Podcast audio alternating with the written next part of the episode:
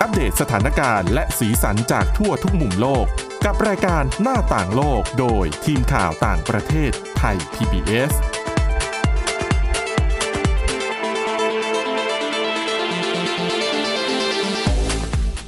สวัสดีค่ะ คุณผู้ฟังกลับมาพบกับรายการหน้าต่างโลกกันอีกครั้งนะคะ วันนี้ค่ะเรามีเรื่องราวเยอะแยะมากมายน่าสนใจทั้งนั้นเลยนะคะ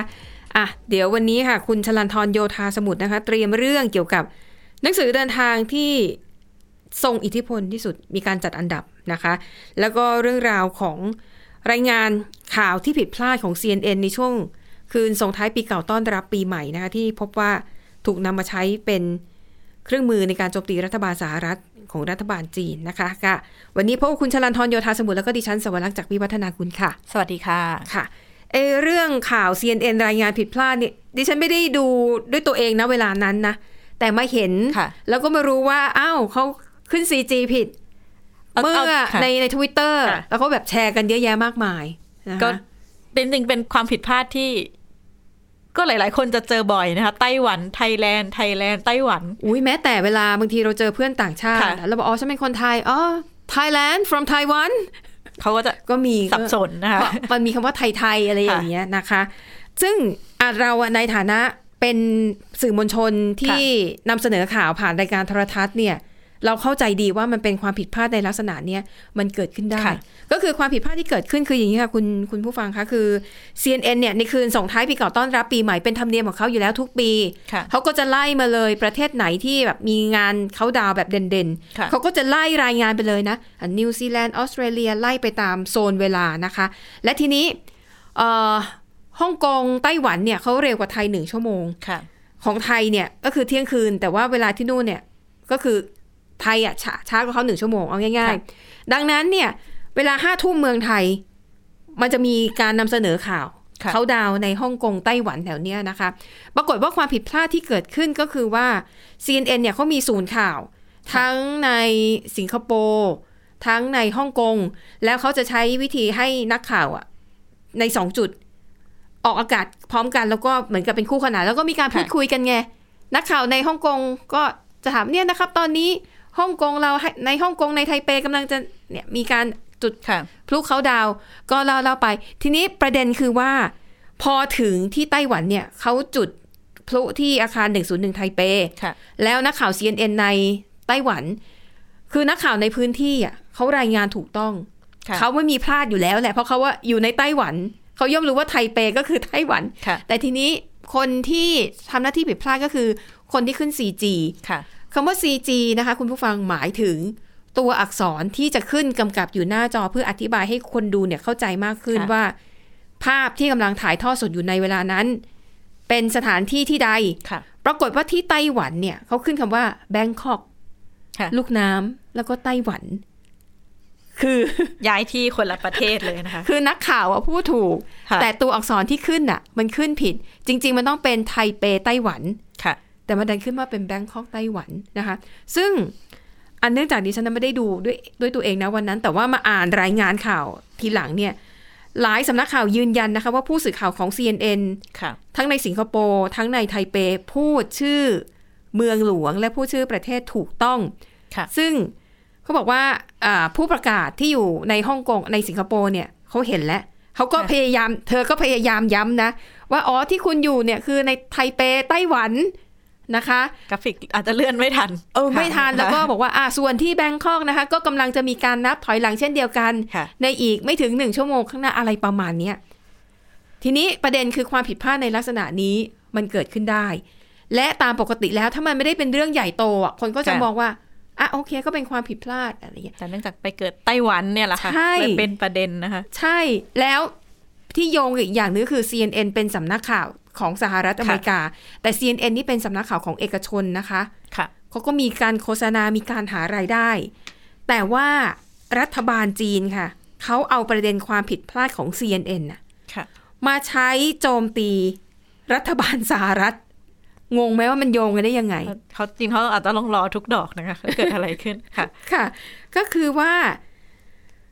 โฆษกกระทรวงคุณหัวชุนหญิงโฆษกกระทรวงการต่าง เป็นหนึ่งในโฆษกกระทรวงการต่างประเทศ ค่ะ ของจีนนะคะเขาก็หยิบยกประเด็นความผิดพลาดของ CNN เนี่ย ขึ้นมาโจมตีนะคะ แล้วเธอยังทวิตข้อความด้วยนะคะ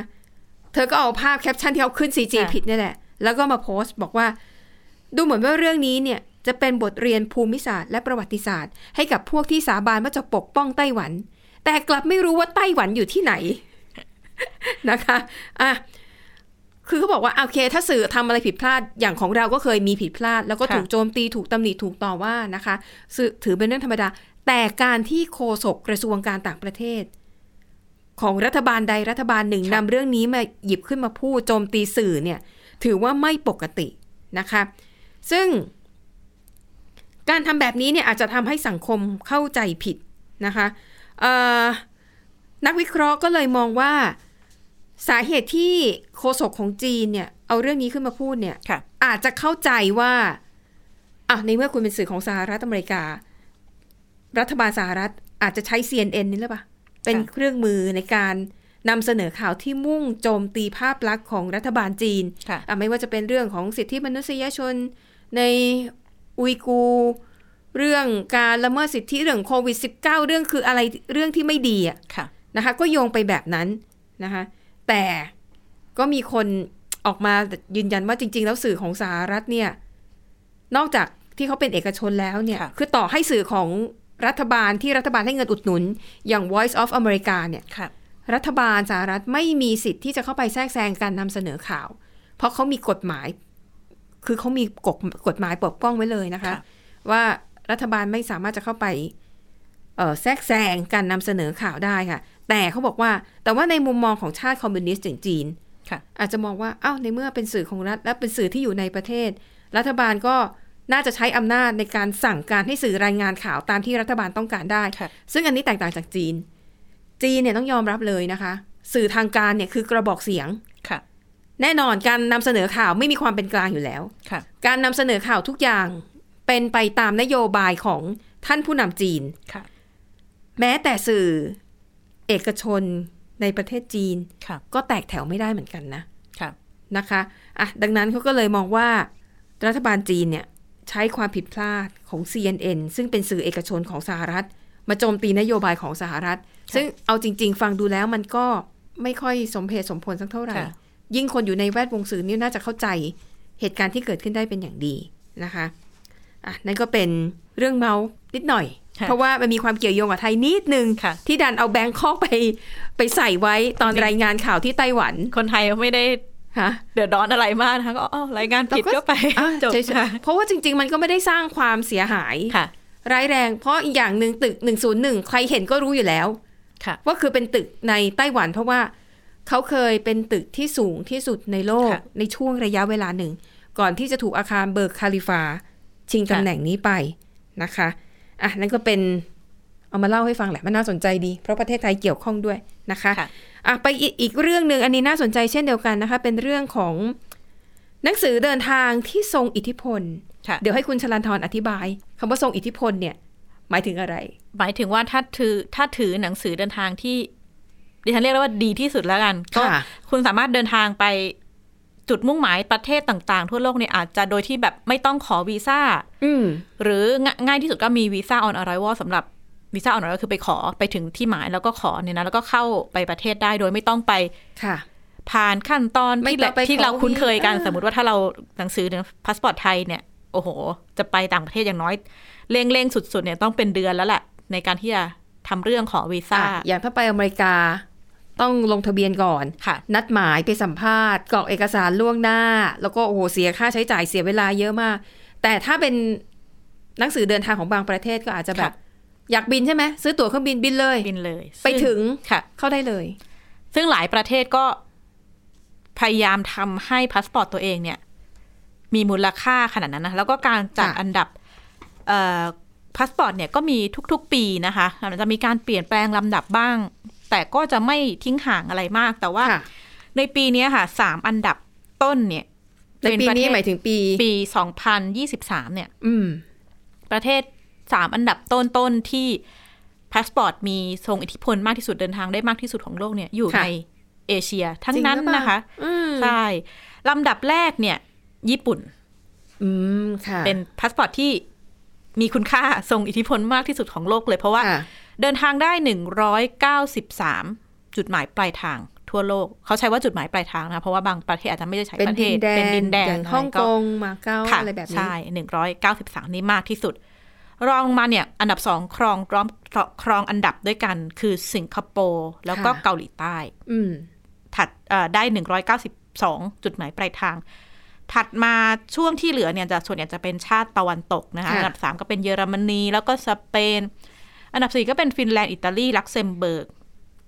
ที่เหลือก็ไล่มาเป็นชาติตะวันตกไปเลย ไม่ว่าจะเป็นออสเตรเลียเดนมาร์กเนเธอร์แลนด์ฝรั่งเศสเบลเยียม ก็จะอยู่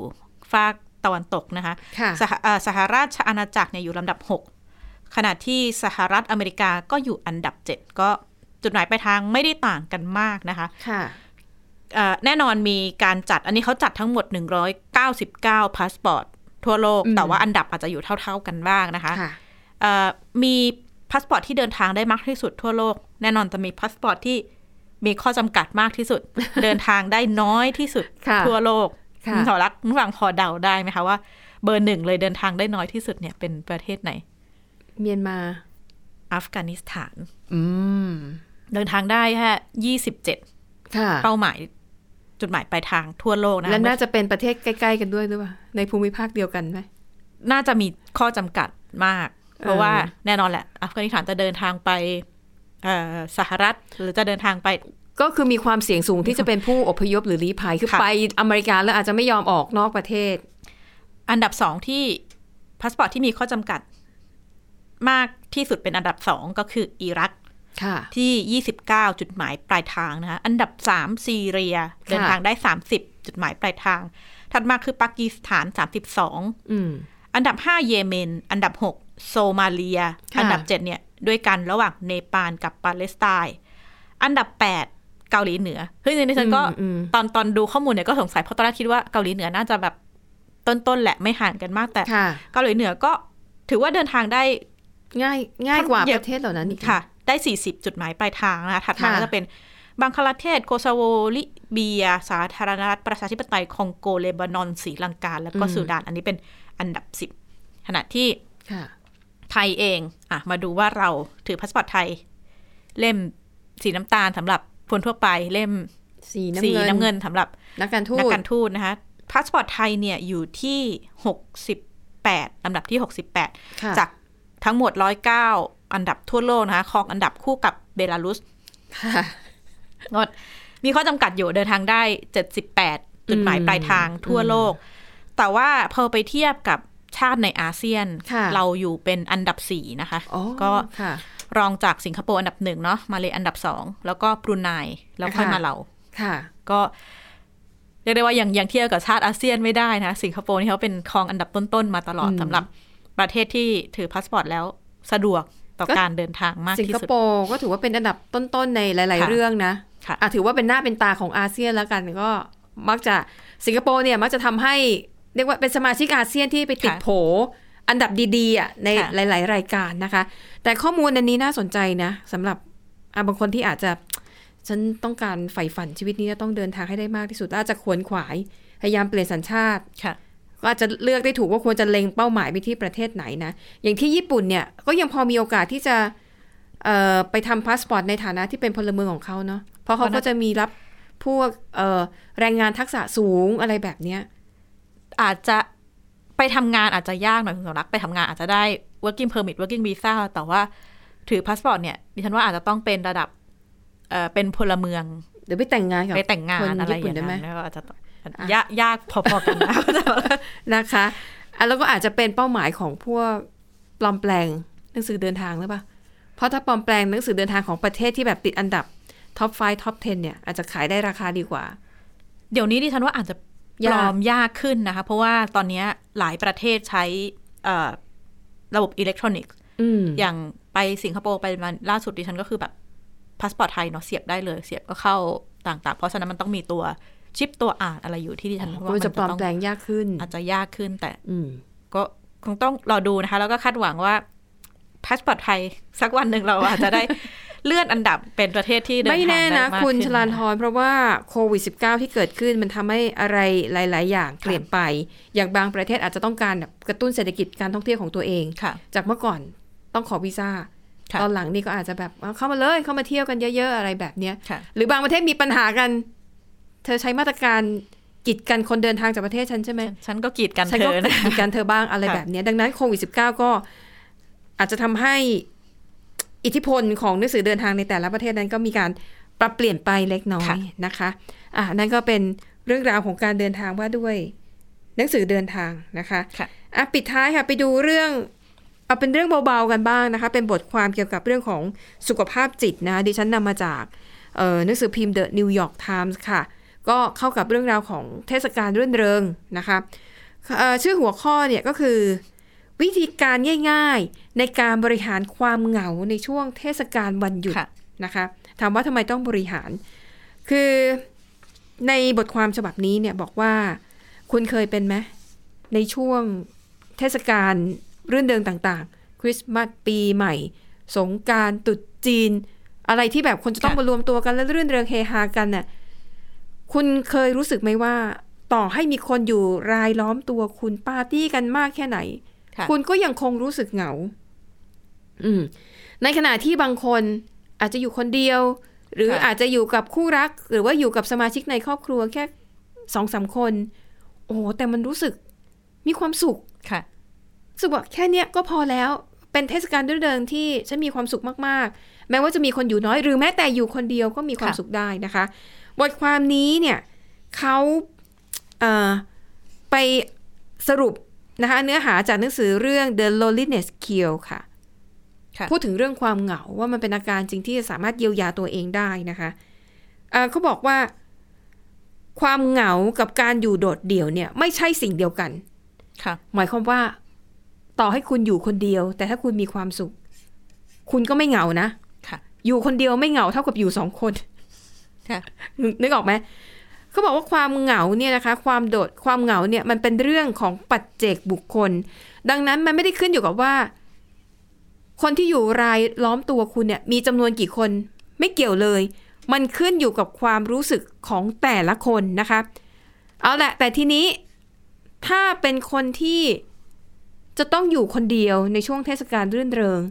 แล้วมันเกิดความรู้สึกหงเหงาจับจิตจับใจมาก โดยเฉพาะอย่างยิ่ง ในช่วงเทศกาลคริสต์มาสของพวกชาวตะวันตกเนี่ย ค่ะ เขาจะถือว่าเป็นเรื่องใหญ่มากเลยนะ ถ้าคริสต์มาสแล้วต้องอยู่ตัวคนเดียวนะคะ ในบทความนี้ก็แนะนำว่า ถ้าหากคุณตกอยู่ในสถานการณ์เช่นนั้น ควรจะเยียวยาดูแลตัวเองอย่างไร ข้อแรกค่ะ เขาบอกว่า ถ้าคุณจะต้องอยู่ตามลำพังในช่วงเทศกาลแบบนี้นะ สิ่งที่คุณคุณควรจะลองทำก็คือ